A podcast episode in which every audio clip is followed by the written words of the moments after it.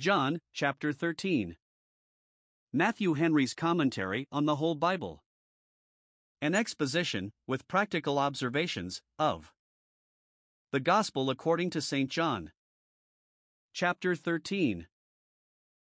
Our Savior, having finished his public discourses, in which he endured the contradiction of sinners, now applies himself to a private conversation with his friends, in which he designed the consolation of saints. Henceforward we have an account of what passed between him and his disciples, who were to be entrusted with the affairs of his household, when he was gone into a far country, the necessary instructions and comforts he furnished them with. His hour being at hand, he applies himself to set his house in order. In this chapter, 1. He washes his disciples' feet, verses 1 to 17. 2. He foretells who should betray him, verses 18 to 30. 3. He instructs them in the great doctrine of his own death, and the great duty of brotherly love, verses 31 to 35. 4. He foretells Peter's denying him, verses 36 to 38. John 13, verses 1 to 17.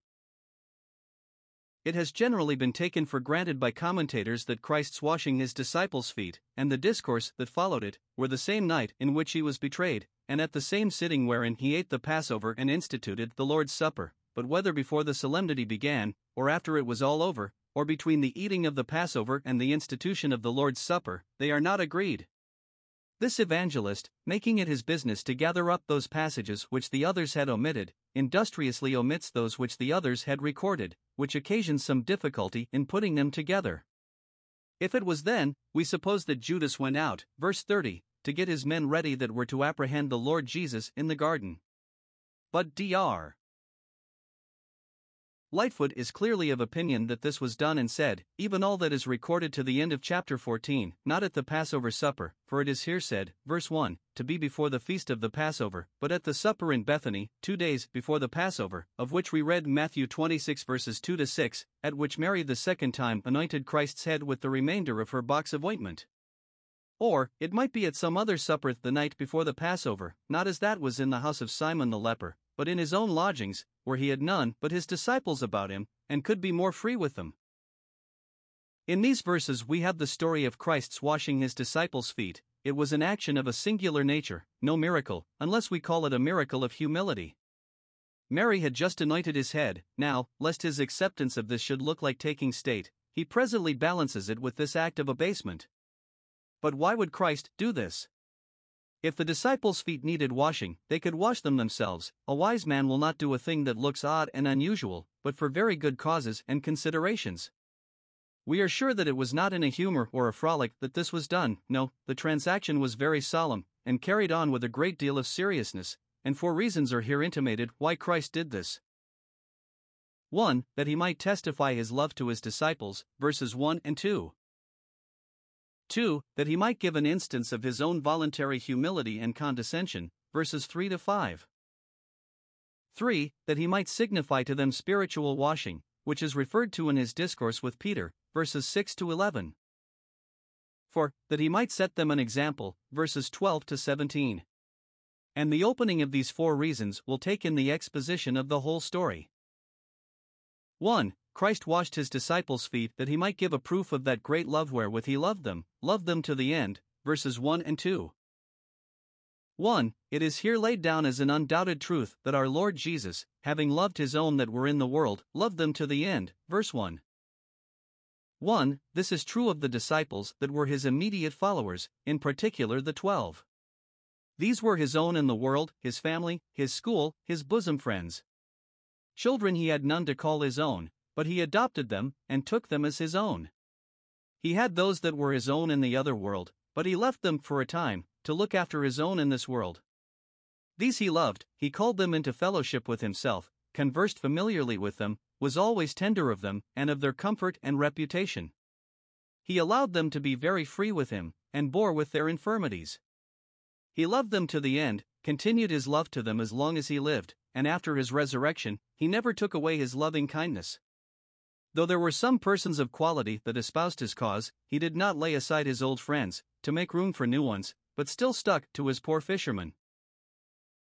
They were weak and defective in knowledge and grace, dull and forgetful, and yet, though he reproved them often, he never ceased to love them and take care of them.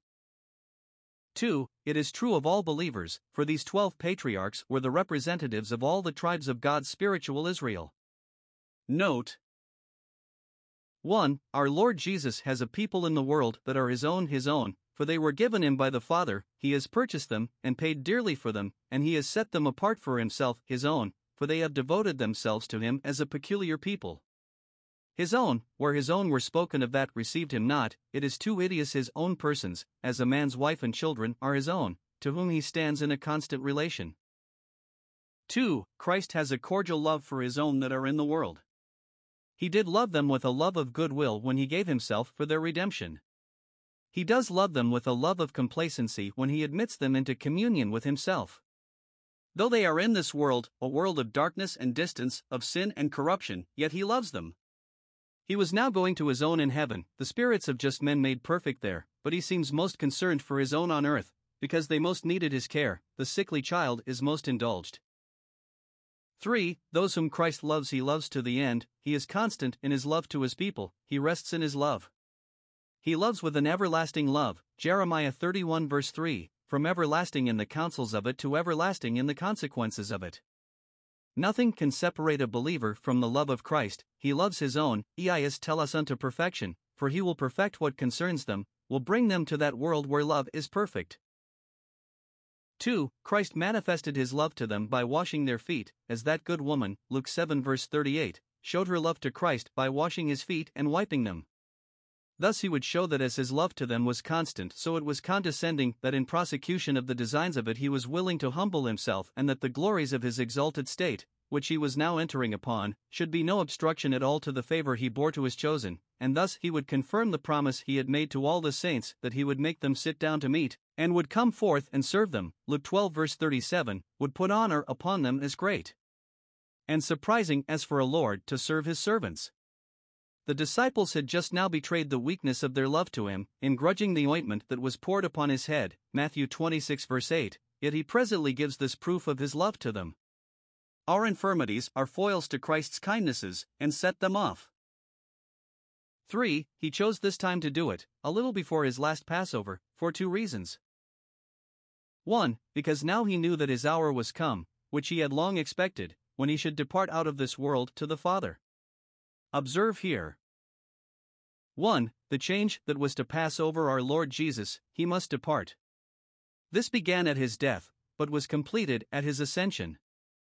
As Christ himself, so all believers, by virtue of their union with him, when they depart out of the world, are absent from the body, go to the Father, are present with the Lord. It is a departure out of the world, this unkind, injurious world, this faithless, treacherous world, this world of labor, toil, and temptation, this vale of tears, and it is a going to the Father, to the vision of the Father of spirits, and the fruition of him as ours. 2. The time of this change, his hour was come. It is sometimes called his enemy's hour, Luke 22 verse 53, the hour of their triumph, sometimes his hour, the hour of his triumph, the hour he had had in his eye all along. The time of his sufferings was fixed to an hour, and the continuance of them but for an hour. 3. His foresight of it, he knew that his hour was come, he knew from the beginning that it would come, and when, but now he knew that it was come.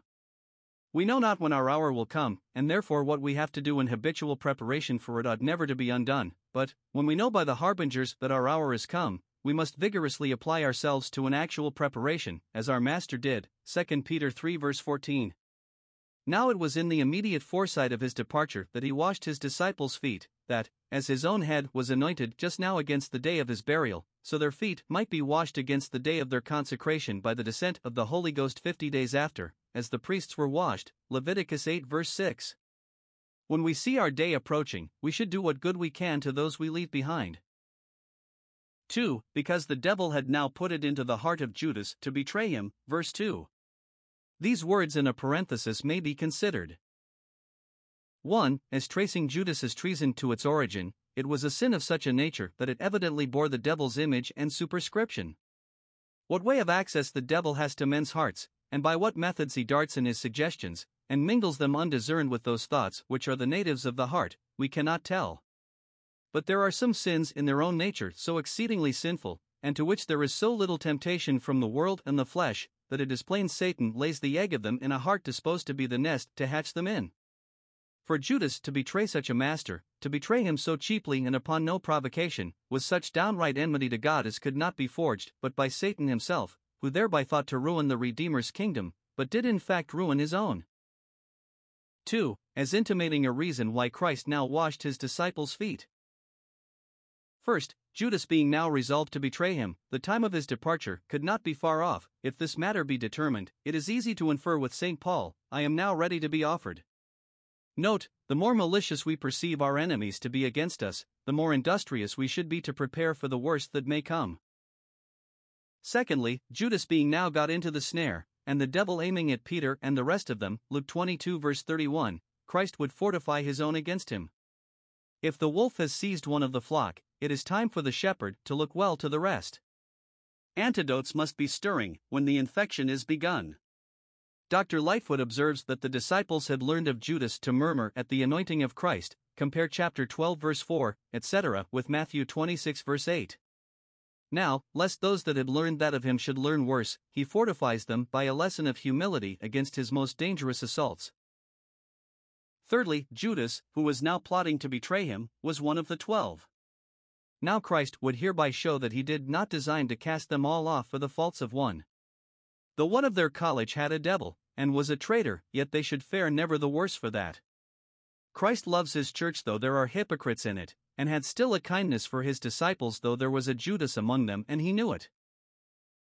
2. Christ washed his disciples' feet that he might give an instance of his own wonderful humility, and show how lowly and condescending he was, and let all the world know how low he could stoop in love to his own. This is intimated, verses 3 to 5. Jesus knowing, and now actually considering, and perhaps discoursing of, his honors as mediator, and telling his friends that the Father had given all things into his hand, rises from supper, and, to the great surprise of the company, who wondered what he was going to do, washed his disciples' feet. 1. Here is the rightful advancement of the Lord Jesus. Glorious things are here said of Christ as mediator. 1. The Father had given all things into his hands, had given him a propriety in all, and a power over all, as possessor of heaven and earth, in pursuance of the great designs of his undertaking, see Matthew 11 verse 27.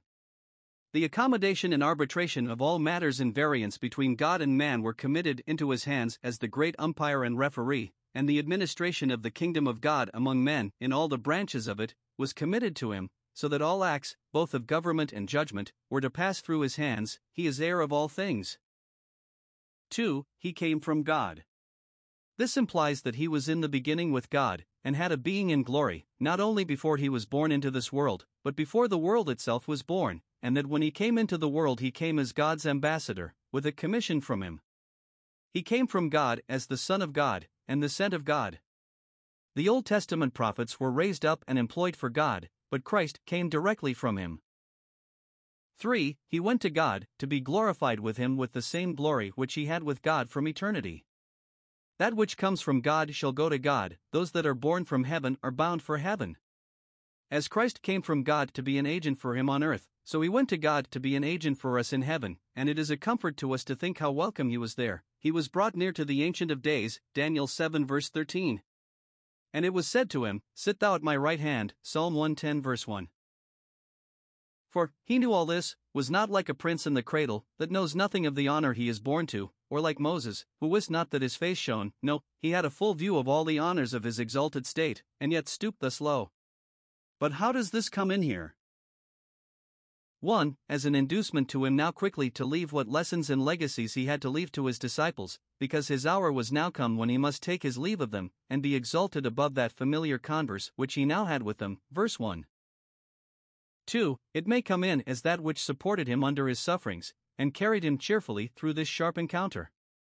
Judas was now betraying him, and he knew it, and knew what would be the consequence of it, yet, knowing also that he came from God and went to God, he did not draw back, but went on cheerfully. 3. It seems to come in as a foil to his condescension, to make it the more admirable.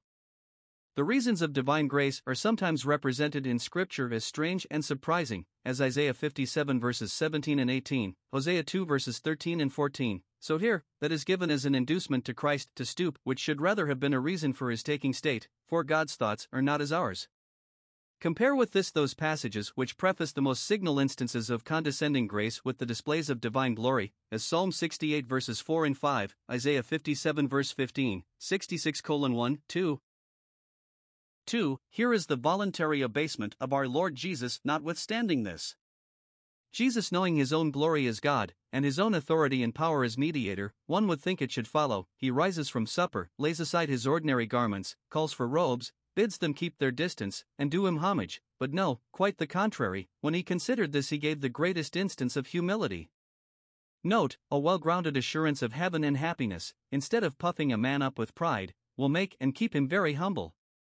Those that would be found conformable to Christ, and partakers of his spirit, must study to keep their minds low in the midst of the greatest advancements. Now that which Christ humbled himself to was to wash his disciples' feet. 1. The action itself was mean and servile, and that which servants of the lowest rank were employed in.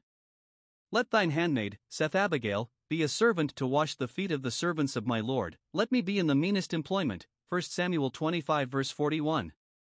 If he had washed their hands or faces, it had been great condescension. Elisha poured water on the hands of Elijah, 2 Kings 3 verse 11, but for Christ to stoop to such a piece of drudgery as this may well excite our admiration. Thus he would teach us to think nothing below us wherein we may be serviceable to God's glory and the good of our brethren. 2. The condescension was so much the greater that he did this for his own disciples, who in themselves were of a low and despicable condition, not curious about their bodies, their feet, it is likely, were seldom washed, and therefore very dirty. In relation to him, they were his scholars, his servants, and such as should have washed his feet, whose dependence was upon him, and their expectations from him. Many of great spirits otherwise will do a mean thing to curry favor with their superiors, they rise by stooping, and climb by cringing, but for Christ to do this to his disciples could be no act of policy nor complaisance, but pure humility. 3. He rose from supper to do it. Though we translate it, verse 2, supper being ended, it might be better read, there being a supper made, or he being at supper, for he sat down again, verse 12, and we find him dipping a sop, verse 26, so that he did it in the midst of his meal, and thereby taught us.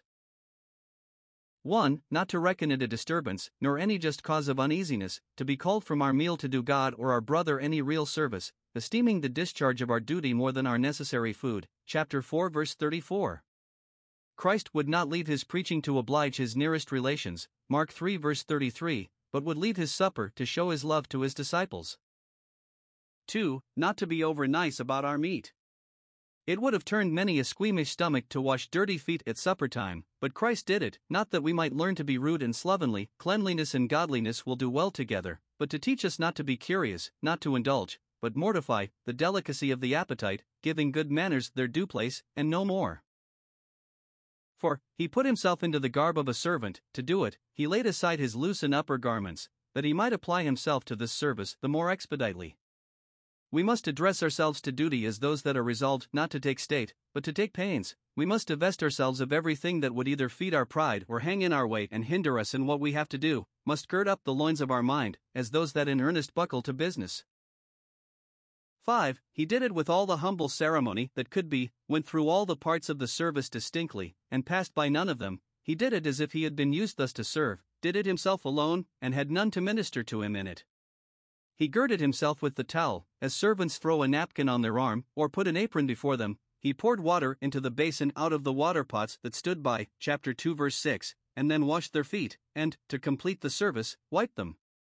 Some think that he did not wash the feet of them all, but only 4 or 5 of them, that being thought sufficient to answer the end, but I see nothing to countenance this conjecture, for in other places where he did make a difference it is taken notice of, and his washing the feet of them all, without exception, teaches us a catholic and extensive charity to all Christ's disciples, even the least. 6. Nothing appears to the contrary but that he washed the feet of Judas among the rest, for he was present, verse 26. It is the character of a widow indeed that she had washed the saints' feet, 1 Timothy 5 verse 10, and there is some comfort in this, but the blessed Jesus here washed the feet of a sinner, the worst of sinners, the worst to him, who was at this time contriving to betray him. Many interpreters consider Christ's washing his disciples' feet as a representation of his whole undertaking.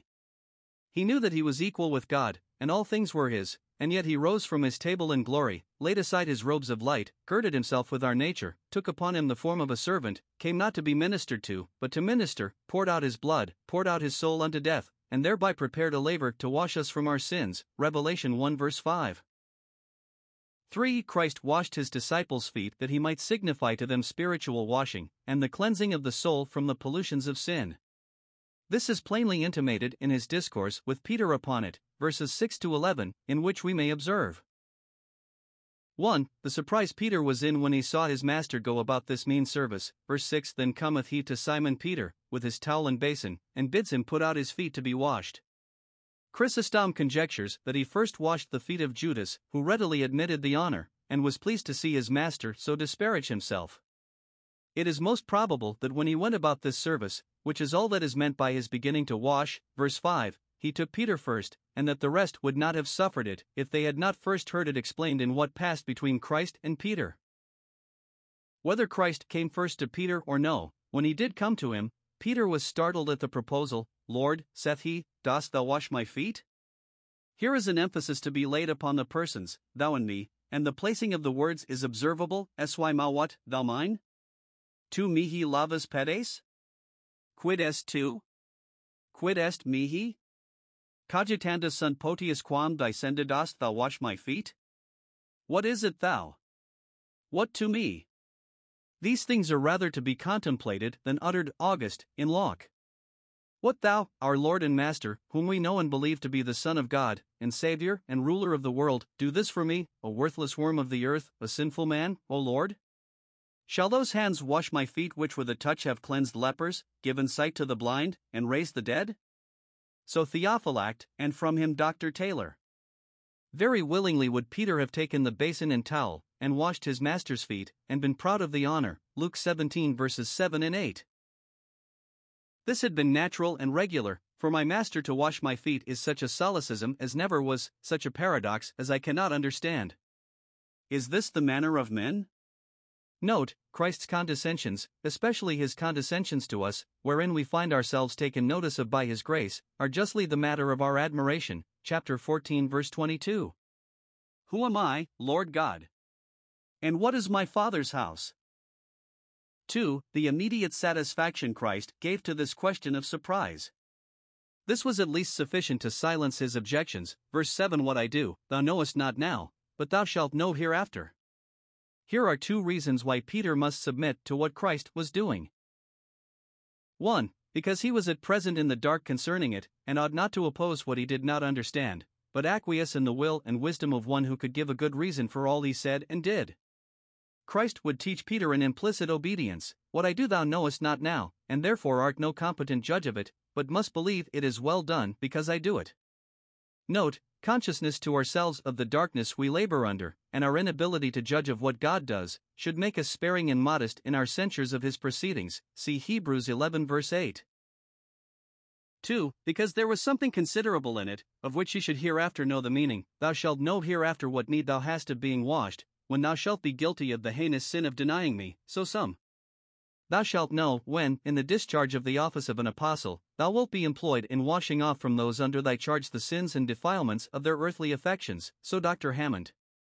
Note 1. Our Lord Jesus does many things the meaning of which even his own disciples do not for the present know, but they shall know afterwards. What he did when he became man for us, and what he did when he became a worm and no man for us, what he did when he lived our life and what he did when he laid it down, could not be understood till afterwards, and then it appeared that it behoved him. Hebrews 2 verse 17. Subsequent providences explain preceding ones, and we see afterwards what was the kind tendency of events that seemed most cross, and the way which we thought was about proved the right way. 2. Christ's washing his disciples' feet had a significancy in it, which they themselves did not understand till afterwards, when Christ explained it to be a specimen of the labor of regeneration, until the Spirit was poured out upon them from on high. We must let Christ take his own way, both in ordinances and providences, and we shall find in the issue it was the best way. 3. Peter's peremptory refusal, notwithstanding this, to let Christ wash his feet. Verse 8. Thou shalt by no means wash my feet, no, never. So it is in the original. It is the language of a fixed resolution. Now, 1. Here was a show of humility and modesty. Peter herein seemed to have, and no doubt he really had, a great respect for his master, as he had, Luke 5 verse 8. Thus many are beguiled of their reward in a voluntary humility, Colossians 2 verses 18 and 23, such a self-denial as Christ neither appoints nor accepts. 4. 2. Under this show of humility there was a real contradiction to the will of the Lord Jesus. I will wash thy feet, saith Christ, but thou never shalt, saith Peter. It is not a fitting thing, so making himself wiser than Christ. It is not humility, but infidelity, to put away the offers of the gospel, as if too rich to be made to us or too good news to be true. 4. Christ's insisting upon his offer, and a good reason given to Peter why he should accept it, if I wash thee not, thou hast no part with me. This may be taken, 1. As a severe caution against disobedience. If I wash thee not, if thou continue refractory, and wilt not comply with thy master's will in so small a matter, thou shalt not be owned as one of my disciples, but be justly discarded and cashiered for not observing orders. Thus several of the ancients understand it, if Peter will make himself wiser than his master, and dispute the commands he ought to obey, he does in effect renounce his allegiance, and say, as they did, what portion have we in David, in the son of David? And so shall his doom be, he shall have no part in him.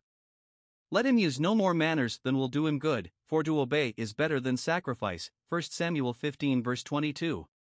Or, 2. As a declaration of the necessity of spiritual washing, and so I think it is to be understood, if I wash not thy soul from the pollution of sin, thou hast no part with me, no interest in me, no communion with me, no benefit by me. Note, all those, and those only, that are spiritually washed by Christ, have a part in Christ. 1. To have a part in Christ, or with Christ, has all the happiness of a Christian bound up in it, to be partakers of Christ, Hebrews 3 verse 14, to share in those inestimable privileges which result from a union with Him and relation to Him.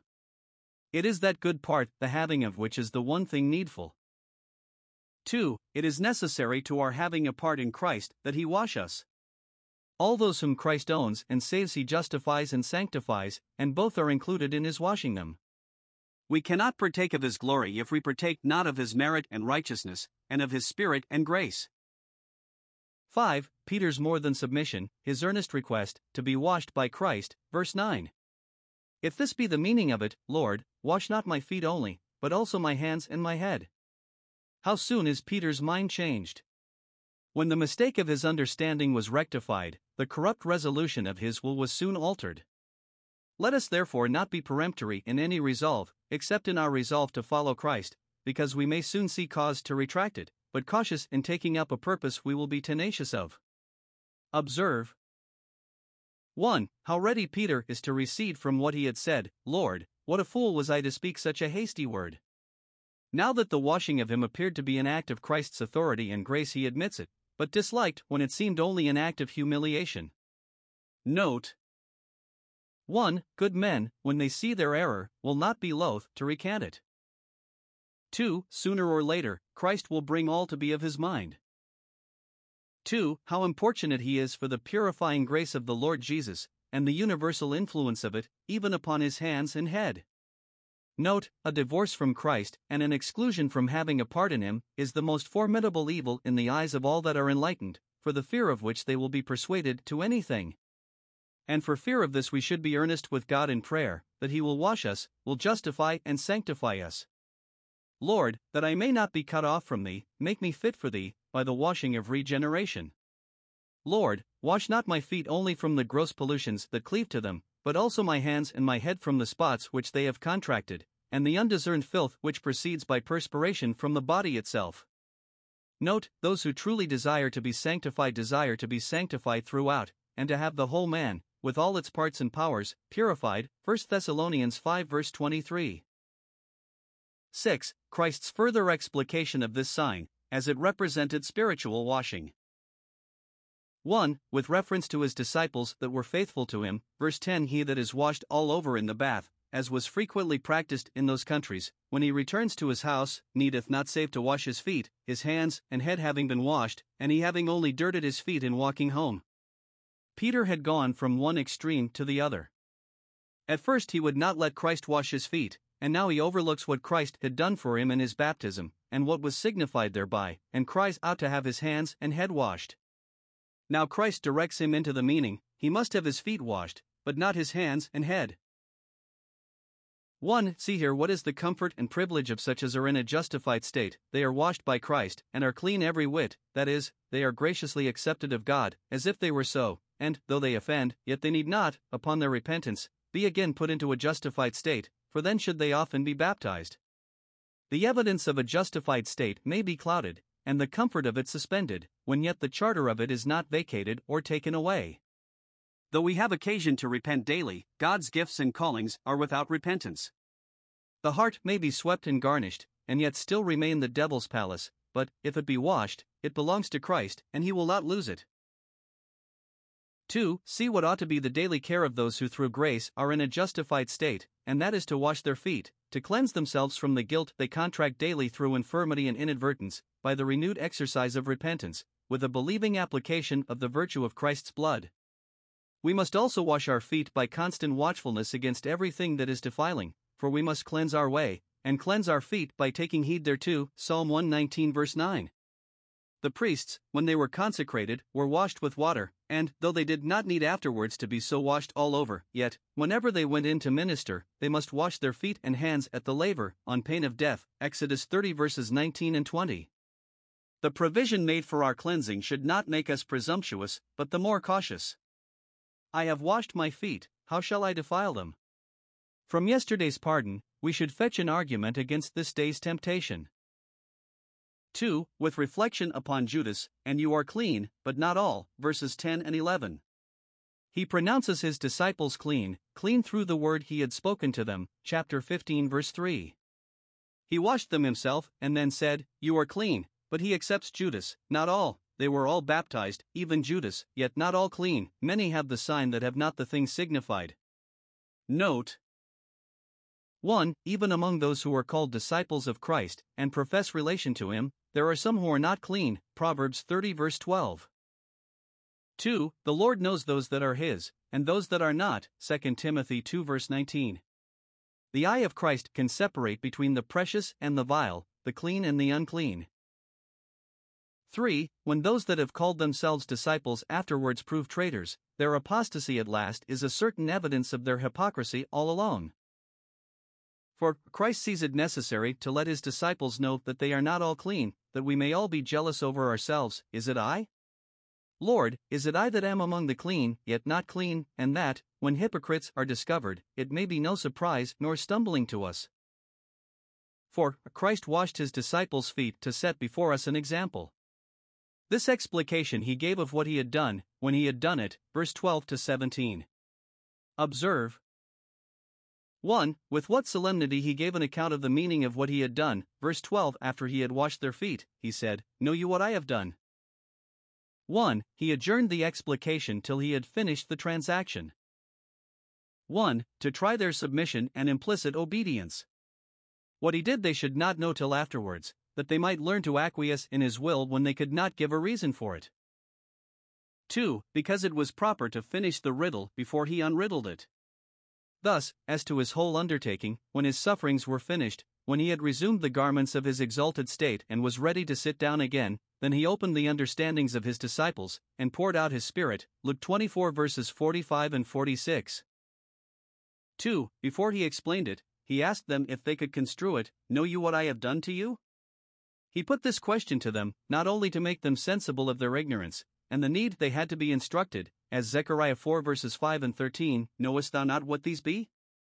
And I said, No, my Lord, but to raise their desires and expectations of instruction, I would have you know, and, if you will give attention, I will tell you.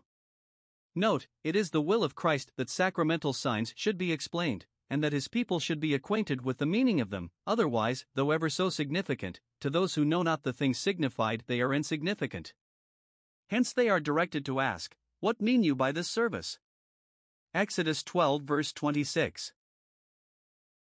2. Upon what he grounds that which he had to say, verse 13 You call me Master and Lord, you give me those titles, in speaking of me, in speaking to me, and you say well, for so I am, you are in the relation of scholars to me, and I do the part of a master to you.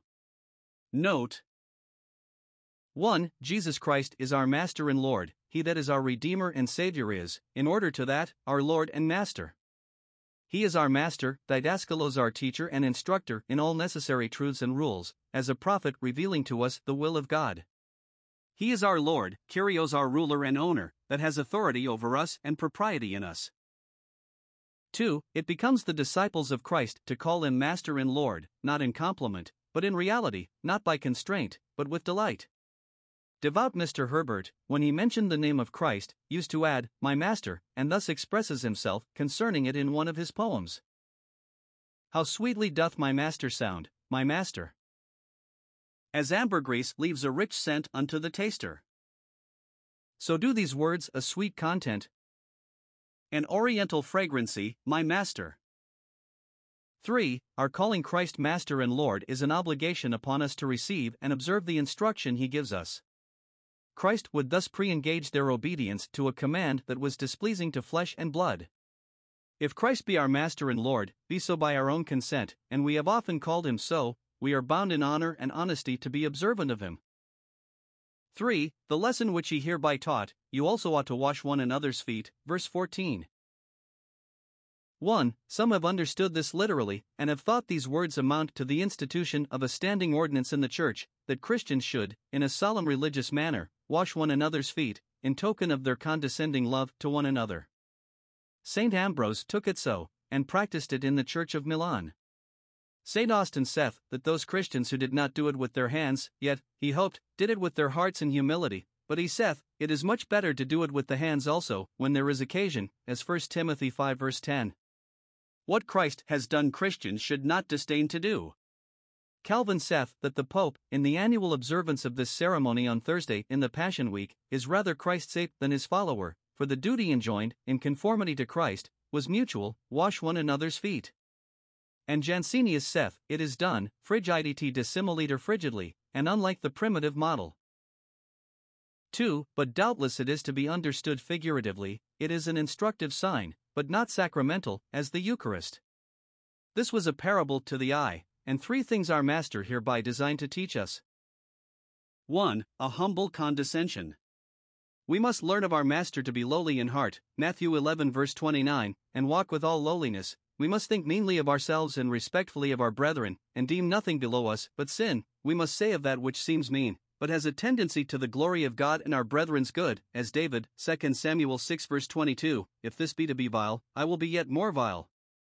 Christ had often taught His disciples humility, and they had forgotten the lesson, but now He teaches them in such a way as surely they could never forget. 2. A condescension to be serviceable. To wash one another's feet is to stoop to the meanest offices of love, for the real good and benefit one of another, as blessed Paul, who, though free from all, made himself servant of all, and the blessed Jesus, who came not to be ministered unto, but to minister. We must not grudge to take care and pains, and to spend time, and to diminish ourselves for the good of those to whom we are not under any particular obligations, even of our inferiors, and such as are not in a capacity of making us any requital. Washing the feet after traveling contributes both to the decency of the person and to his ease, so that to wash one another's feet is to consult both the credit and the comfort one of another, to do what we can both to advance our brethren's reputation and to make their minds easy. See 1 Corinthians 10 verse 24, Hebrews 6 verse 10. The duty is mutual, we must both accept help from our brethren and afford help to our brethren. 3. A serviceableness to the sanctification one of another, you ought to wash one another's feet, from the pollutions of sin. Austin takes it in this sense, and many others. We cannot satisfy for one another's sins, this is peculiar to Christ, but we may help to purify one another from sin. We must in the first place wash ourselves, this charity must begin at home, Matthew 7 verse 5, but it must not end there, we must sorrow for the failings and follies of our brethren, much more for their gross pollutions, 1 Corinthians 5 verse 2, must wash our brethren's polluted feet in tears. We must faithfully reprove them, and do what we can to bring them to repentance, Galatians 6 verse 1, and we must admonish them, to prevent their falling into the mire, this is washing their feet. 4. Here is the ratifying and enforcing of this command from the example of what Christ had now done, if I your Lord and Master have done it to you, you ought to do it to one another. He shows the cogency of this argument in 2 things. 1. I am your master, and you are my disciples, and therefore you ought to learn of me. Verse 15. For in this, as in other things, I have given you an example, that you should do to others as I have done to you. Observe. 1. What a good teacher Christ is. He teaches by example as well as doctrine, and for this end came into this world, and dwelt among us, that he might set us a copy of all those graces and duties which his holy religion teaches, and it is a copy without one false stroke. Hereby he made his own laws more intelligible and honorable. Christ is a commander like Gideon, who said to his soldiers, "Look on me, and do likewise," Judges 7 verse 17, like Abimelech, who said, "What you have seen me do, make haste and do as I have done," Judges 9 verse 48, and like Caesar, who called his soldiers, not Melita's soldiers, but Camilitone's fellow soldiers, and whose usual word was, "Not I'd ill you, but venite hoc," not go, but come. 2. What good scholars we must be. We must do as he hath done, for therefore he gave us a copy, that we should write after it, that we might be as he was in this world, 1 John 4 verse 17, and walk as he walked, 1 John 2 verse 6. Christ's example herein is to be followed by ministers in particular, in whom the graces of humility and holy love should especially appear, and by the exercise thereof they effectually serve the interests of their master and the ends of their ministry. When Christ sent his apostles abroad as his agents, it was with this charge, that they should not take state upon them, nor carry things with a high hand, but become all things to all men, 1 Corinthians 9 verse 22.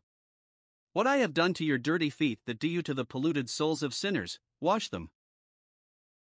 Some who suppose this to have been done at the Passover supper think it intimates a rule in admitting communicants to the Lord's supper, to see that they be first washed and cleansed by reformation and a blameless conversation, and then take them in to compass God's altar.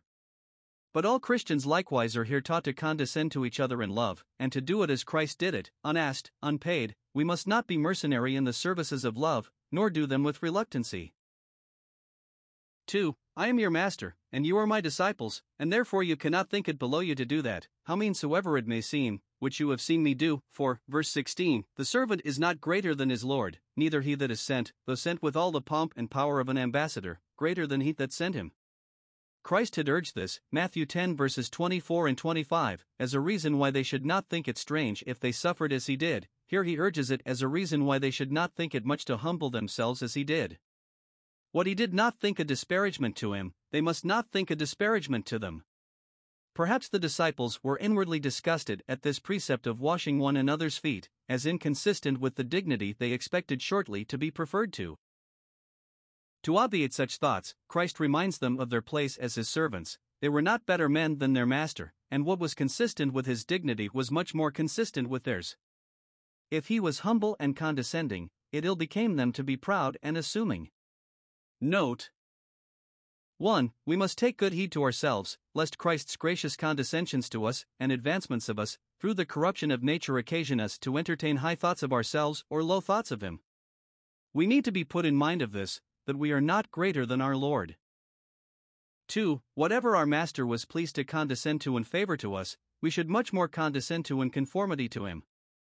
Christ, by humbling himself, has dignified humility, and put an honor upon it, and obliged his followers to think nothing below them but sin.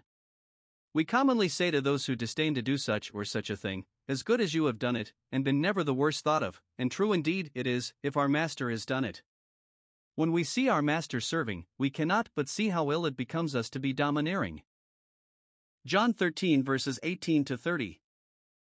We have here the discovery of Judas's plot to betray his Master. Christ knew it from the beginning, but now first he discovered it to his disciples, who did not expect Christ should be betrayed, though he had often told them so, much less did they suspect that one of them should do it. Now here. 1. Christ gives them a general intimation of it, verse 18, "I speak not of you all, I cannot expect you will all do these things, for I know whom I have chosen, and whom I have passed by, but the scripture will be fulfilled," Psalm 41 verse 9, "He that eateth bread with me hath lifted up his heel against me." He does not yet speak out, either of the crime or the criminal, but raises their expectations of a further discovery. 1. He intimates to them that they were not all right. He had said, verse 10, "You are clean, but not all." So here, "I speak not of you all." Note, what is said of the excellencies of Christ's disciples cannot be said of all that are called so. The word of Christ is a distinguishing word, which separates between cattle and cattle, and will distinguish thousands into hell who flattered themselves with hopes that they were going to heaven. I speak not of you all, you my disciples and followers. Note, there is a mixture of bad with good in the best societies, a Judas among the apostles, it will be so till we come to the blessed society into which shall enter nothing unclean or disguised. 2. That he himself knew who were right, and who were not. I know whom I have chosen, who the few are that are chosen among the many that are called with the common call. Note. 1. Those that are chosen, Christ himself had the choosing of them, he nominated the persons he undertook for.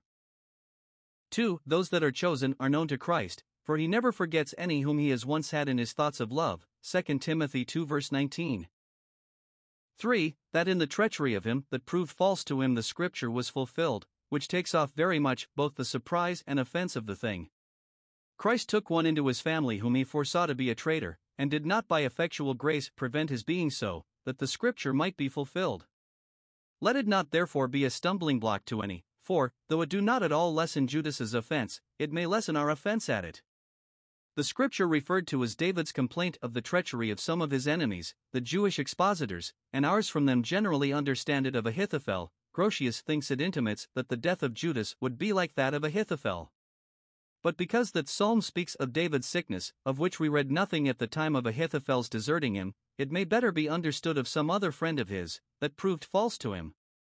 This our Savior applies to Judas. 1. Judas, as an apostle, was admitted to the highest privilege, he did eat bread with Christ. He was familiar with him, and favored by him, was one of his family, one of those with whom he was intimately conversant. David saith of his treacherous friend, he did eat of my bread, but Christ, being poor, had no bread he could properly call his own. He saith, he did eat bread with me, such as he had by the kindness of his friends, that ministered to him, his disciples had their share of, Judas among the rest.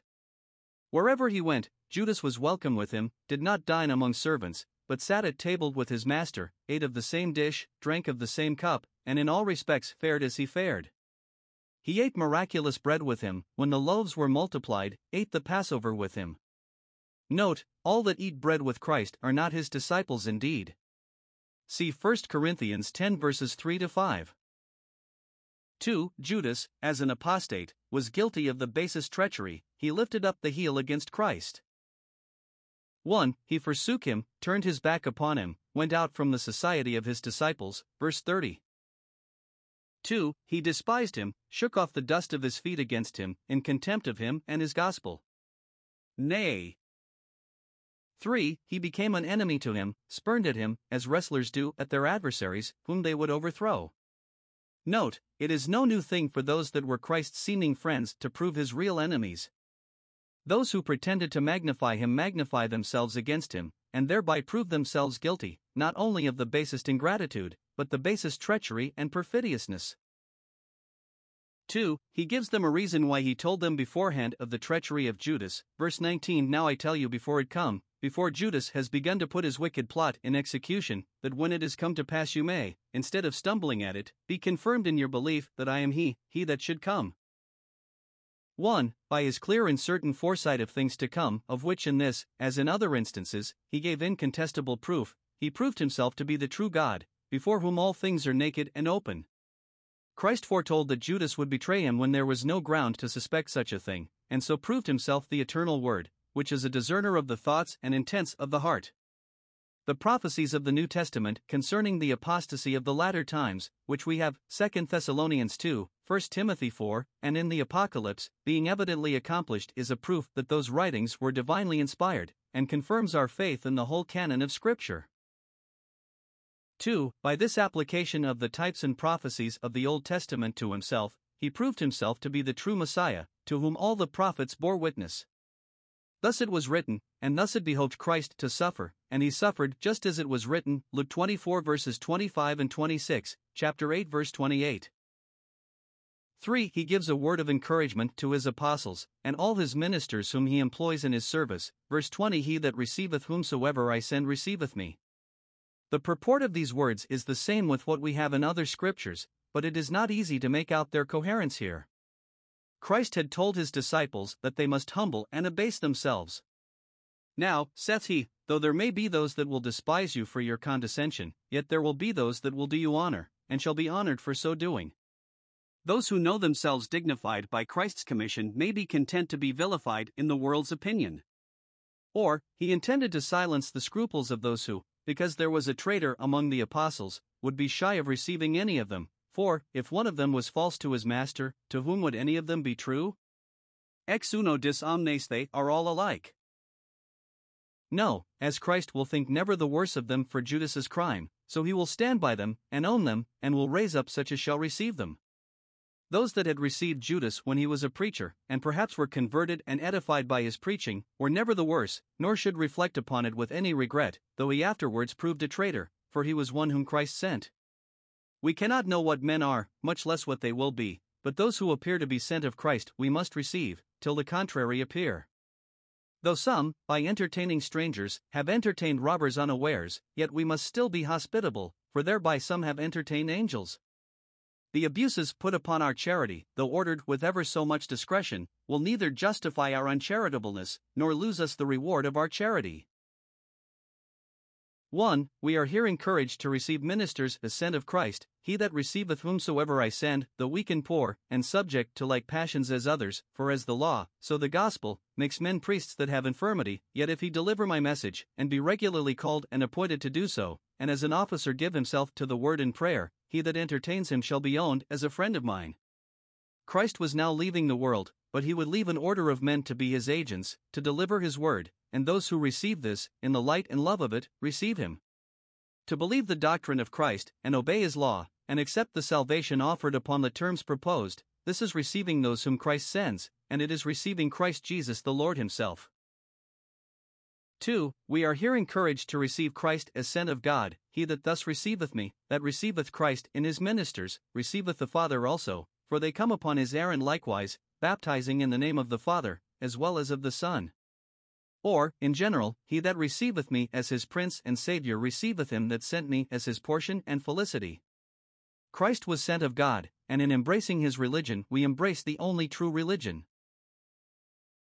For, Christ more particularly notifies to them the plot which one of their number was now hatching against him, verse 21, when Jesus had thus said in general, to prepare them for a more particular discovery, he was troubled in spirit, and showed it by some gesture or sign, and he testified, he solemnly declared it, Cum animo testandi, with the solemnity of a witness on oath, one of you shall betray me, one of you my apostles and constant followers. None indeed could be said to betray him but those in whom he reposed a confidence, and who were the witnesses of his retirements. This did not determine Judas to the sin by any fatal necessity, for, though the event did follow according to the prediction, yet not from the prediction. Christ is not the author of sin, yet as to this heinous sin of Judas. 1. Christ foresaw it, for even that which is secret and future, and hidden from the eyes of all living, naked and open before the eyes of Christ. He knows what is in men better than they do themselves, 2 Kings 8 verse 12, and therefore sees what will be done by them.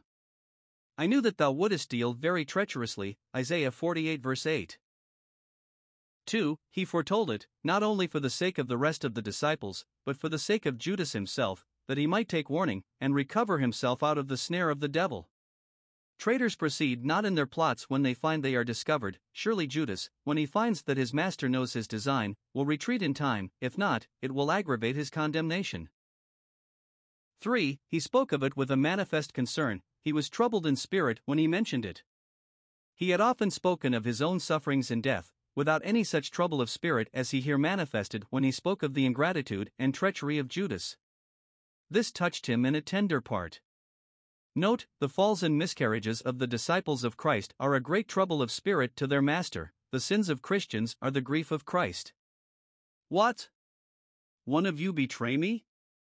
You that have received from me such distinguishing favors, you that I had reason to think would be firm to me, that have professed such a respect for me, what iniquity have you found in me that one of you should betray me? This went to his heart, as the undutifulness of children grieves those who have nourished and brought them up, Isaiah 1 verse 2. See Psalm 95 verse 10, Isaiah 63 verse 10. 5. The disciples quickly take the alarm. They knew their master would neither deceive them nor jest with them, and therefore looked one upon another, with a manifest concern, doubting of whom he spake.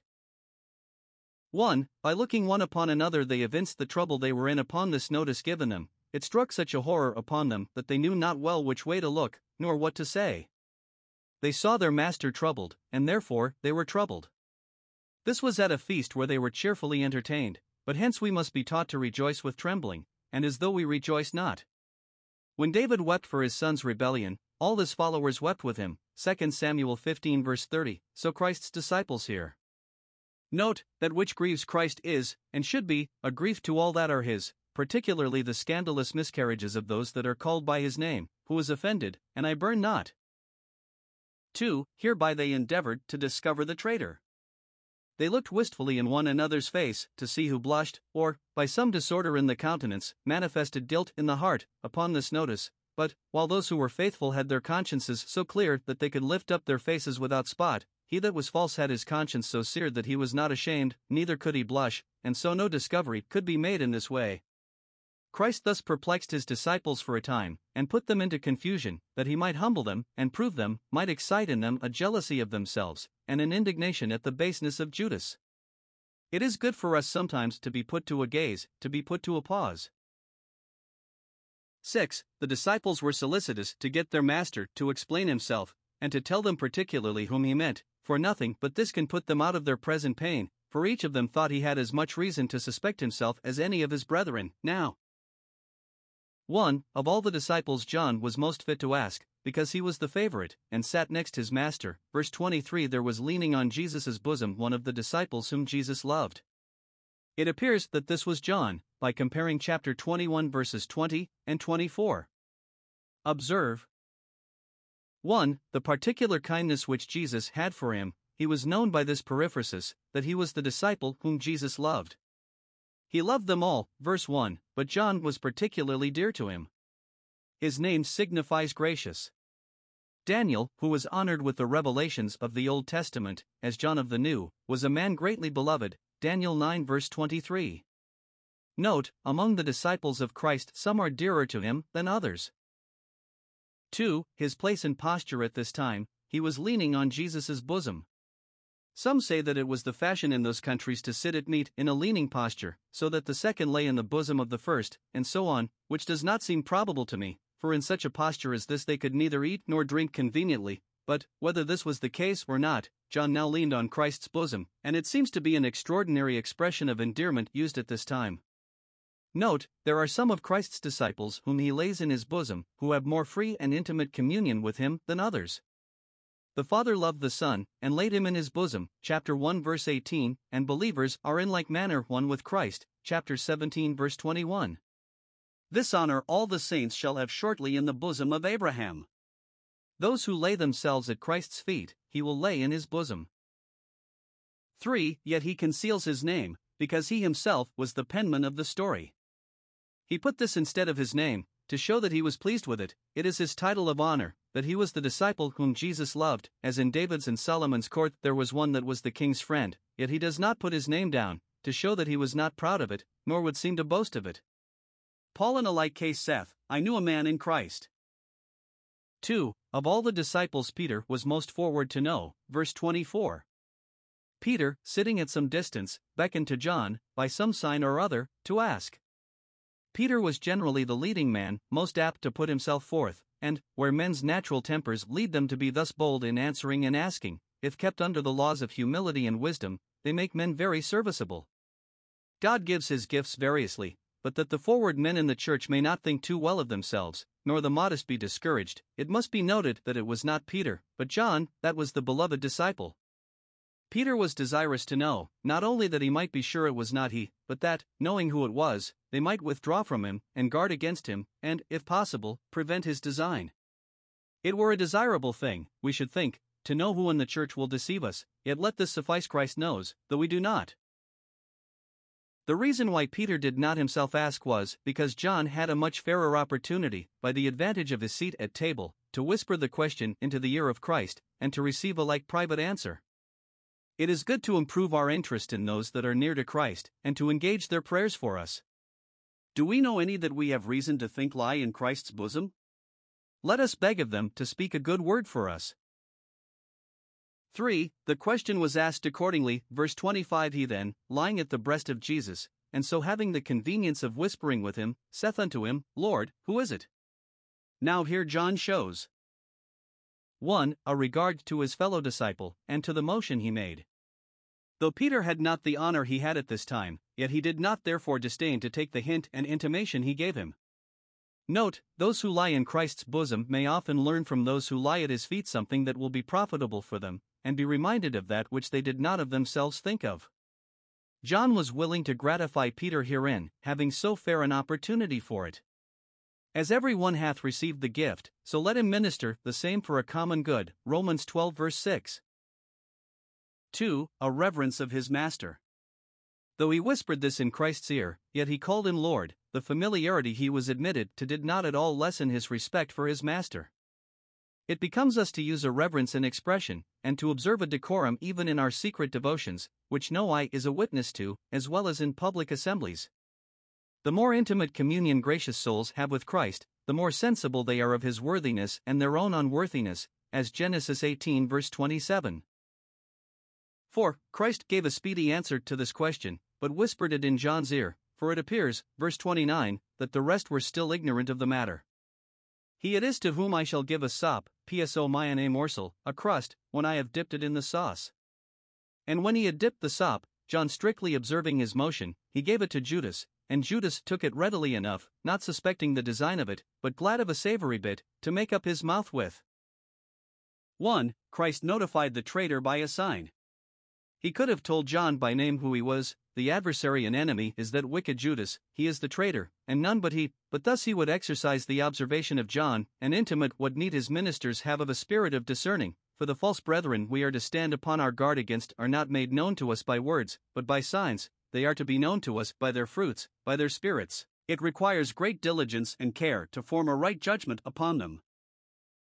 2. That sign was a sop which Christ gave him, a very proper sign, because it was the fulfilling of the scripture, verse 18, that the traitor should be one that ate bread with him, that was at this time a fellow commoner with him.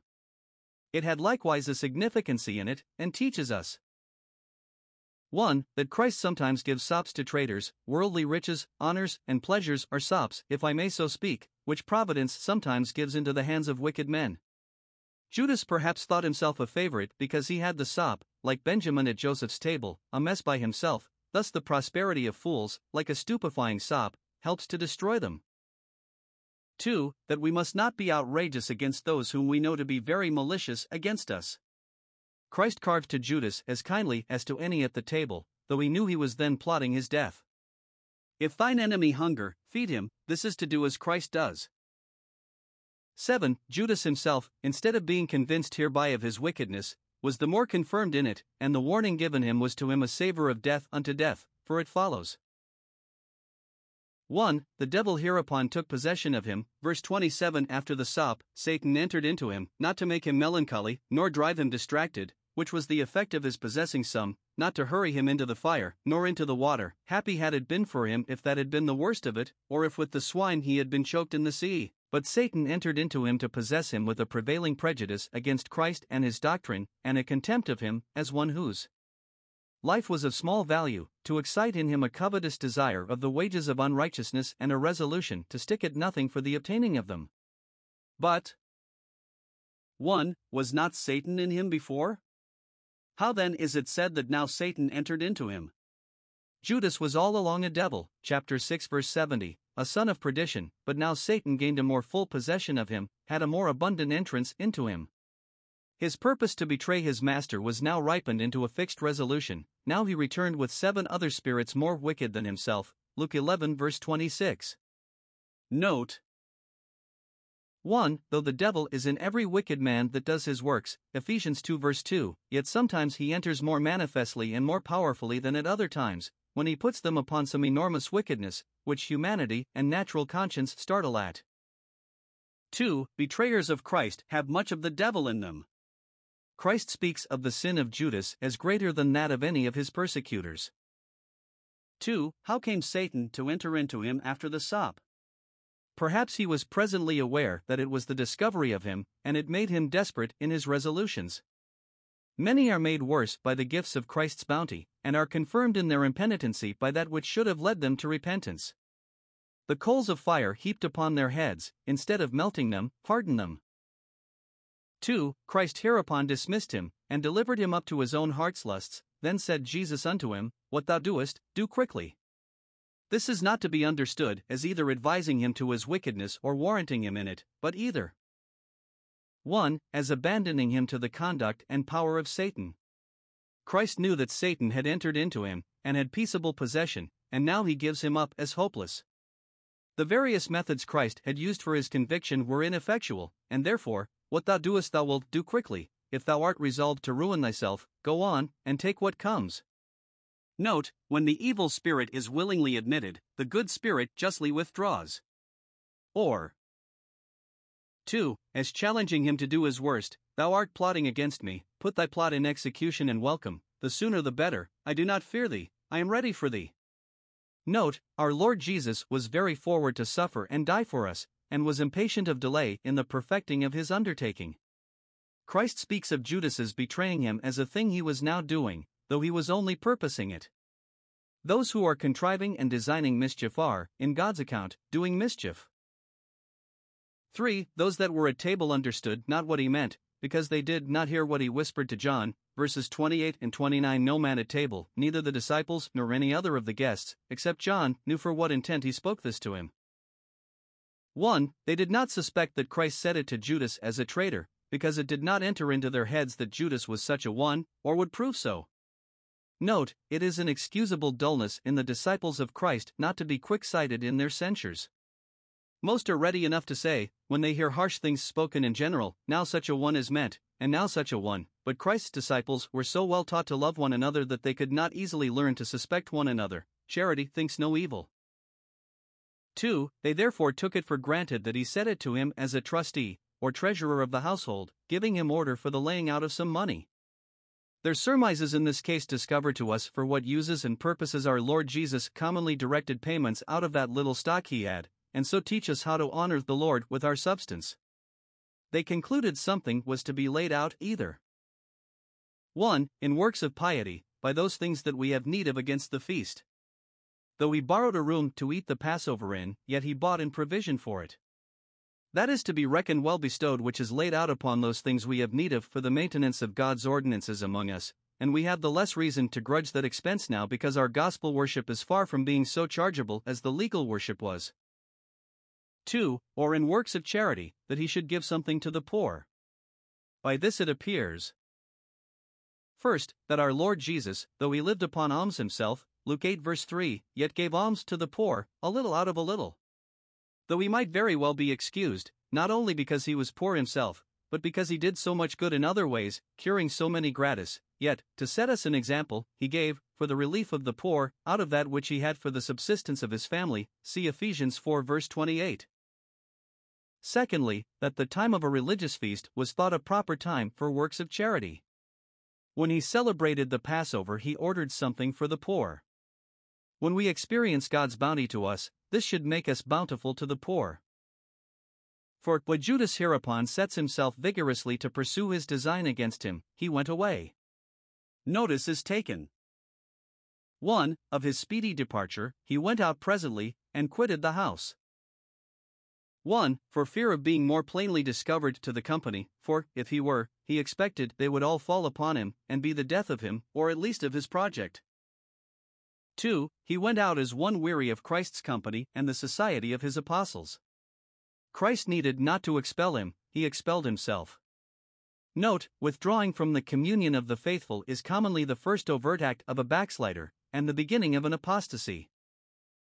3. He went out to prosecute his design, to look for those with whom he was to make his bargain, and to settle the agreement with them.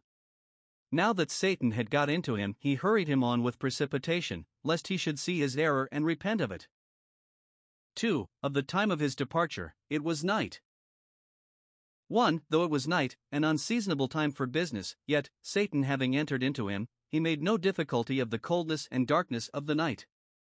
This should shame us out of our slothfulness and cowardice in the service of Christ, that the devil's servants are so earnest and venturous in his service. 2. Because it was night, and this gave him advantage of privacy and concealment. He was not willing to be seen treating with the chief priests, and therefore chose the dark night as the fittest time for such works of darkness. Those whose deeds are evil love darkness rather than light. See Job 24 verse 13, etc. John 13 verses 31 to 35. This and what follows, to the end of chapter 14, was Christ's table talk with his disciples. When supper was done, Judas went out, but what did the Master and his disciples do, whom he left sitting at table? They applied themselves to profitable discourse, to teach us as much as we can to make conversation with our friends at table serviceable to religion. Christ begins this discourse.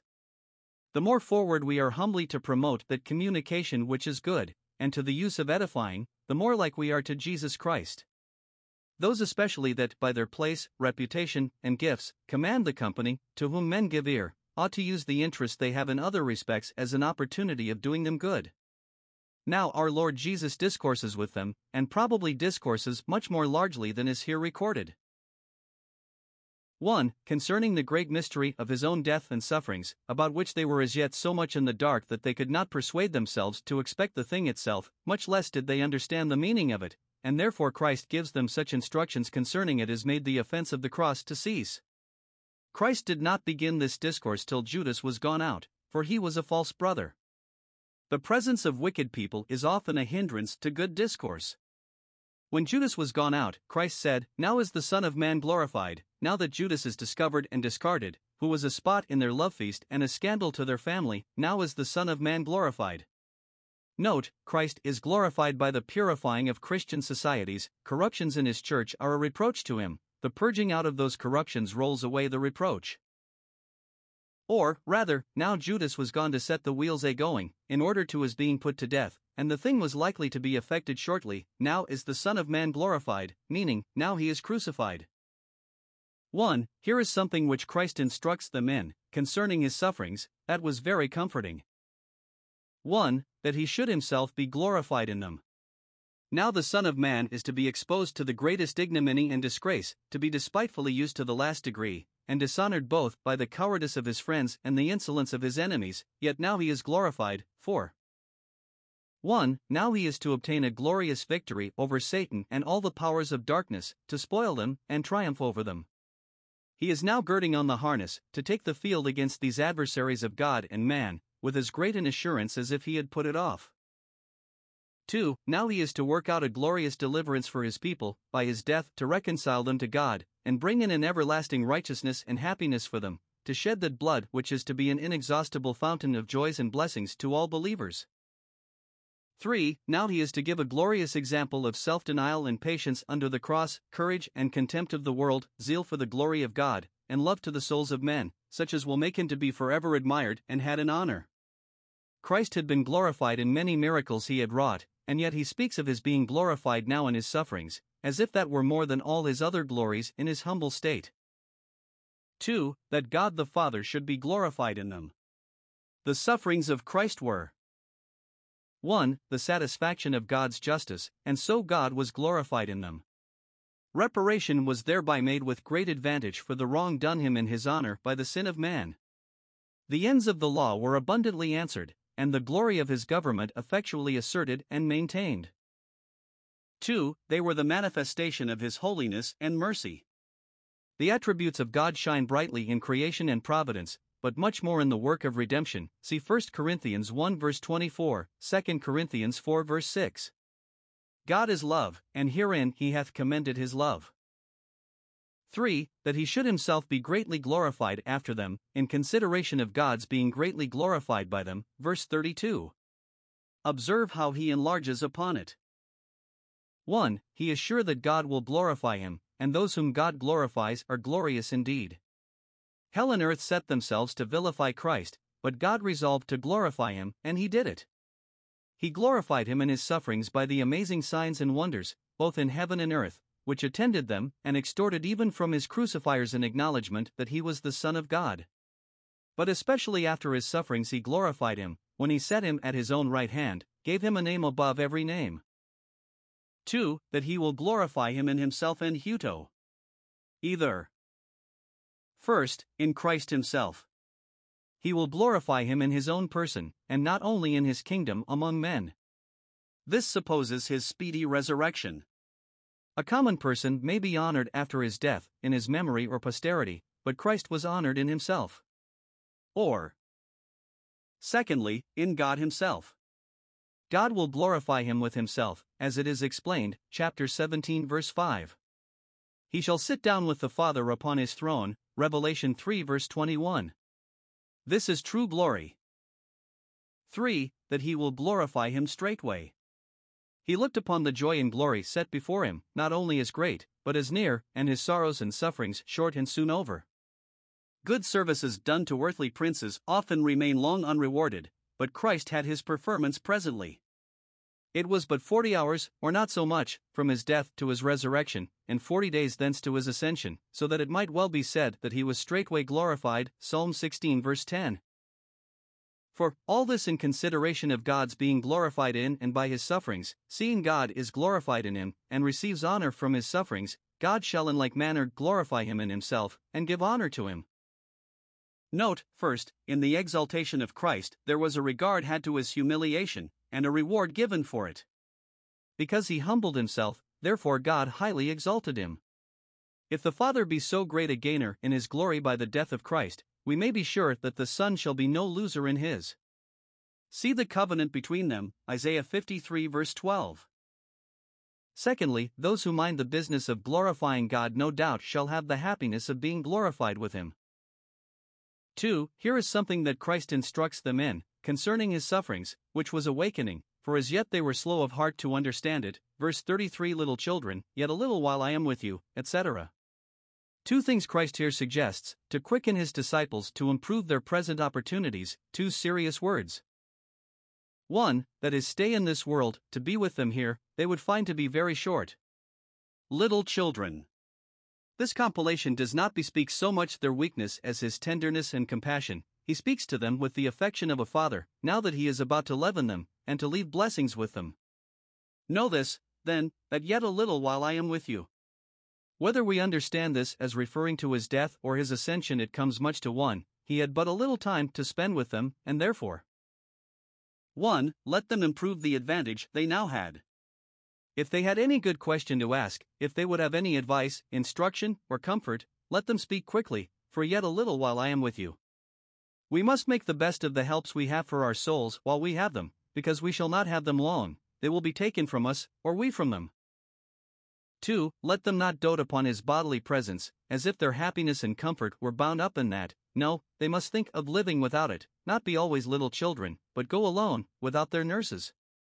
Ways and means are appointed but for a little while, and are not to be rested in, but press through to our rest, to which they have a reference. 2. That their following him to the other world, to be with him there, they would find to be very difficult. What he had said to the Jews, chapter 7 verse 34, he saith to his disciples, for they have need to be quickened by the same considerations that are propounded for the convincing and awakening of sinners. Christ tells them here. 1. That when he was gone they would feel the want of him, you shall seek me, that is, you shall wish you had me again with you. We are often taught the worth of mercies by the want of them. Though the presence of the Comforter yielded them real and effectual relief in straits and difficulties, yet it was not such a sensible satisfaction as his bodily presence would have been to those who had been used to it. But observe, Christ said to the Jews, you shall seek me and not find me, but to the disciples he only saith, you shall seek me, intimating that though they should not find his bodily presence any more than the Jews, yet they should find that which was tantamount, and should not seek in vain. When they sought his body in the sepulchre, though they did not find it, yet they sought to good purpose. 2. That whither he went they could not come, which suggests to them high thoughts of him, who was going to an invisible, inaccessible world, to dwell in that light which none can approach unto, and also low thoughts of themselves, and serious thoughts of their future state. Christ tells them that they could not follow him, as Joshua told the people that they could not serve the Lord, only to quicken them to so much the more diligence and care.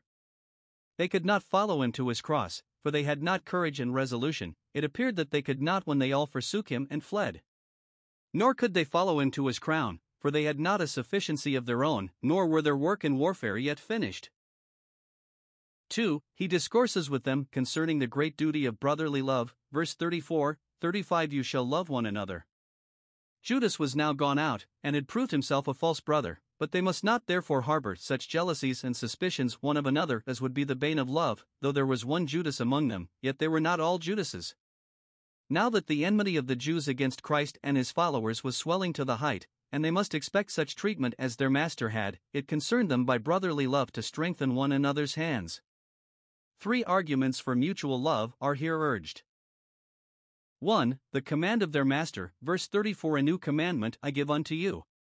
He not only commends it as amiable and pleasant, not only counsels it as excellent and profitable, but commands it, and makes it one of the fundamental laws of his kingdom. It goes abreast with the command of believing in Christ, 1 John 3 verse 23, 1 Peter 1 verse 22.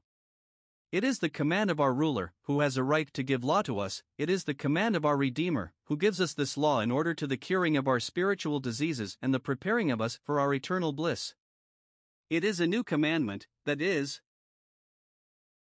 1. It is a renewed commandment. It was a commandment from the beginning, 1 John 2 verse 7, as old as the law of nature. It was the second great commandment of the law of Moses, yet, because it is also one of the great commandments of the New Testament, of Christ the new lawgiver, it is called a new commandment. It is like an old book in a new edition, corrected and enlarged. This commandment has been so corrupted by the traditions of the Jewish Church that when Christ revived it, and set it in a true light, it might well be called a new commandment. Laws of revenge and retaliation were so much in vogue, and self-love had so much the ascendant, that the law of brotherly love was forgotten as obsolete and out of date, so that as it came from Christ new, it was new to the people. 2. It is an excellent command, as a new song is an excellent song, that has an uncommon gratefulness in it.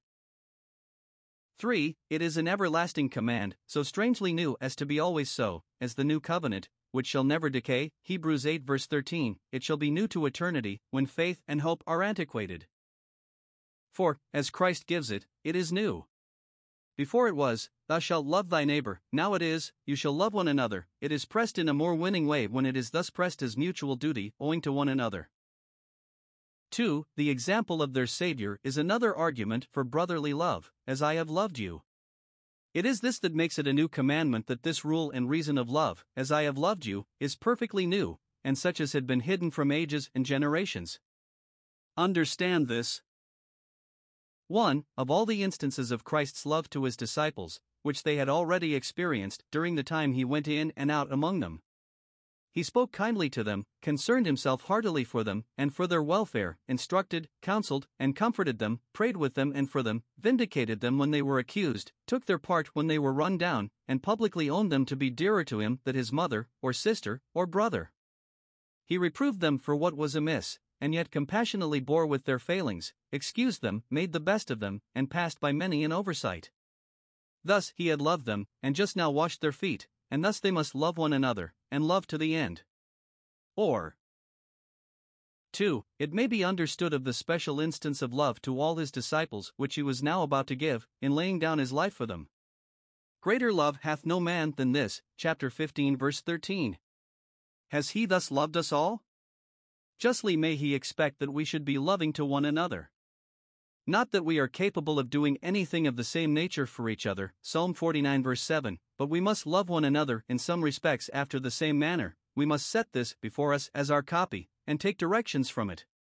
Our love to one another must be free and ready, laborious and expensive, constant and persevering. It must be love to the souls one of another. We must also love one another from this motive, and upon this consideration, because Christ has loved us.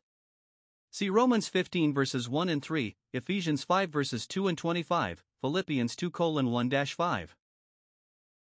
3. The reputation of their profession, verse 35, "By this shall all men know that you are my disciples, if you have love one to another." Observe, we must have love, not only show love, but have it in the root and habit of it, and have it when there is not any present occasion to show it, have it ready. "Hereby it will appear that you are indeed my followers by following me in this." Note, brotherly love is the badge of Christ's disciples. By this he knows them, by this they may know themselves, 1 John 2 verse 14, and by this others may know them. This is the livery of his family, the distinguishing character of his disciples. This he would have them noted for, as that wherein they excelled all others, their loving one another. This was what their master was famous for. All that ever heard of him have heard of his love, his great love, and therefore, if you see any people more affectionate one to another than what is common, say, certainly these are the followers of Christ, they have been with Jesus. Now by this it appears: 1. That the heart of Christ was very much upon it, that his disciples should love one another. In this they must be singular, whereas the way of the world is to be every one for himself, they should be hearty for one another. He does not say, by this shall men know that you are my disciples if you work miracles, for a worker of miracles is but a cipher without charity, 1 Corinthians 13 verses 1 and 2, but if you love one another from a principle of self-denial and gratitude to Christ. This Christ would have to be the proprium of his religion, the principal note of the true church. 2. That it is the true honor of Christ's disciples to excel in brotherly love. Nothing will be more effectual than this to recommend them to the esteem and respect of others. See what a powerful attractive it was, Acts 2 verses 46 and 47. Tertullian speaks of it as the glory of the primitive church that the Christians were known by their affection to one another. Their adversaries took notice of it, and said, see how these Christians love one another, eh Paul? Cap. 39. 3. That, if the followers of Christ do not love one another, they not only cast an unjust reproach upon their profession, but give just cause to suspect their own sincerity. O Jesus! Are these thy Christians, these passionate, malicious, spiteful, ill-natured people? Is this thy son's coat?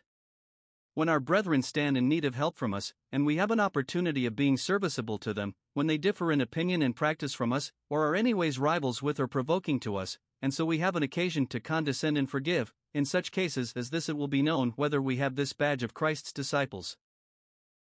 John 13 verses 36 to 38. In these verses we have 1. Peter's curiosity, and the check given to that. 1. Peter's question was bold and blunt, verse 36, Lord, whither goest thou? Referring to what Christ had said, verse 33, whither I go, you cannot come. The practical instructions Christ had given them concerning brotherly love he overlooks, and asks no questions upon them, but fastens upon that concerning which Christ purposely kept them in the dark. Note, it is a common fault among us to be more inquisitive concerning things secret, which belong to God only, than concerning things revealed, which belong to us and our children, more desirous to have our curiosity gratified than our consciences directed, to know what is done in heaven than what we may do to get thither. It is easy to observe it in the converse of Christians, how soon a discourse of that which is plain and edifying is dropped, and no more said to it, the subject is exhausted, which in a matter of doubtful disputation runs into an endless strife of words. 2. Christ's answer was instructive. He did not gratify him with any particular account of the world he was going to, nor ever foretold his glories and joys so distinctly as he did his sufferings, but said what he had said before, verse 36, let this suffice, thou canst not follow me now, but shalt follow me hereafter. 1. We may understand it of his following him to the cross, thou hast not yet strength enough of faith and resolution to drink of my cup, and it appeared so by his cowardice when Christ was suffering. For this reason, when Christ was seized, he provided for the safety of his disciples. Let these go their way, because they could not follow him now. Christ considers the frame of his disciples, and will not cut out for them that work and hardship which they are not as yet fit for. The day shall be as the strength is. Peter, though designed for martyrdom, cannot follow Christ now, not being come to his full growth, but he shall follow him hereafter, he shall be crucified at last, like his master. Let him not think that because he escapes suffering now he shall never suffer. From our missing the cross once, we must not infer that we shall never meet it, we may be reserved for greater trials than we have yet known. 2. We may understand it of his following him to the crown. Christ was now going to his glory, and Peter was very desirous to go with him. No, saith Christ, thou canst not follow me now, thou art not yet ripe for heaven, nor hast thou finished thy work on earth. The forerunner must first enter to prepare a place for thee, but thou shalt follow me afterwards, after thou hast fought the good fight, and at the time appointed. Note, believers must not expect to be glorified as soon as they are effectually called, for there is a wilderness between the Red Sea and Canaan. 2. Peter's confidence, and the check given to that. 1. Peter makes a daring protestation of his constancy. He is not content to be left behind, but asks, Lord, why cannot I follow thee now? Dost thou question my sincerity and resolution? I promise thee, if there be occasion, I will lay down my life for thy sake. Some think Peter had a conceit, as the Jews had in a like case, chapter 7 verse 35, that Christ was designing a journey or voyage into some remote country, and that he declared his resolution to go along with him wherever he went, but, having heard his master so often speak of his own sufferings, surely he could not understand him any otherwise than of his going away by death, and he resolves as Thomas did that he will go and die with him, and better die with him than live without him. See here. 1. What an affectionate love Peter had to our Lord Jesus. I will lay down my life for thy sake, and I can do no more. I believe Peter spoke as he thought, and though he was inconsiderate he was not insincere in his resolution. Note, Christ should be dearer to us than our own lives, which therefore, when we are called to it, we should be willing to lay down for his sake, Acts 20 verse 24. 2. Howell took it to have it questioned, intimated in that expostulation, Lord, why cannot I follow thee now? Dost thou suspect my fidelity to thee? 1 Samuel 29 verse 8. Note, it is with regret that true love hears its own sincerity arraigned, as chapter 21 verse 17. Christ had indeed said that one of them was a devil, but he was discovered, and gone out, and therefore Peter thinks he may speak with the more assurance of his own sincerity, Lord, I am resolved I will never leave thee, and therefore why cannot I follow thee? We are apt to think that we can do anything, and take it amiss to be told that this and the other we cannot do, whereas without Christ we can do nothing. 2. Christ gives him a surprising prediction of his inconstancy, verse 38. Jesus Christ knows us better than we know ourselves, and has many ways of discovering those to themselves whom he loves, and will hide pride from. 1. He upbraids Peter with his confidence, Wilt thou lay down thy life for my sake? Methinks, he seems to have said this with a smile, Peter, thy promises are too large, too lavish to be relied on, thou dost not consider with what reluctancy and struggle a life is laid down, and what a hard task it is to die, not so soon done as said. Christ hereby puts Peter upon second thoughts, not that he might retract his resolution, or recede from it, but that he might insert into it that necessary proviso, Lord, thy grace enabling me, I will lay down my life for thy sake. Wilt thou undertake to die for me? What? Thou that tremblest to walk upon the water to me? What? Thou that, when sufferings were spoken of, criedst out, Be it far from thee, Lord? It was an easy thing to leave thy boats and nets to follow me, but not so easy to lay down thy life. His master himself struggled when it came to his, and the disciple is not greater than his Lord. Note, it is good for us to shame ourselves out of our presumptuous confidence in ourselves. Shall a bruised reed set up for a pillar? Or a sickly child undertake to be a champion? What a fool am I to talk so big? 2. He plainly foretells his cowardice in the critical hour. To stop the mouth of his boasting, lest Peter should say it again, Yea, master, that I will, Christ solemnly asserts it with, Verily, verily, I say unto thee, the cock shall not crow till thou hast denied me thrice. He does not say as afterwards, this night, for it seems to have been 2 nights before the Passover. But, shortly thou wilt have denied me thrice within the space of 1 night, nay, within so short a space as between the first and last crowing of the cock shall not crow, shall not have crowed his crowing out, till thou hast again and again denied me, and that for fear of suffering. The crowing of the cock is mentioned. 1. To intimate that the trial in which he would miscarry thus should be in the night, which was an improbable circumstance, but Christ's foretelling it was an instance of his infallible foresight. 2. Because the crowing of the cock was to be the occasion of his repentance, which of itself would not have been if Christ had not put this into the prediction. Christ not only foresaw that Judas would betray him though he only in heart designed it, but he foresaw that Peter would deny him though he did not design it, but the contrary.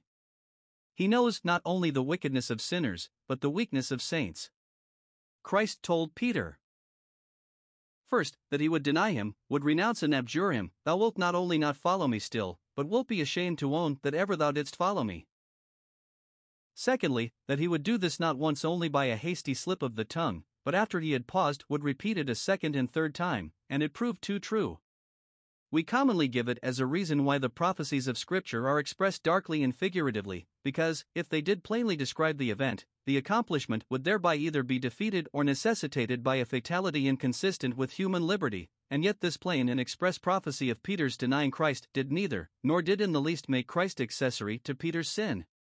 But we may well imagine what a mortification it was to Peter's confidence of his own courage to be told this, and to be told it in such a manner that he durst not contradict it, else he would have said as Hazael, "What? Is thy servant a dog?" This could not but fill him with confusion. Note, the most secure are commonly the least safe, and those most shamefully betray their own weakness that most confidently presume upon their own strength. 1 Corinthians 10 verse 12.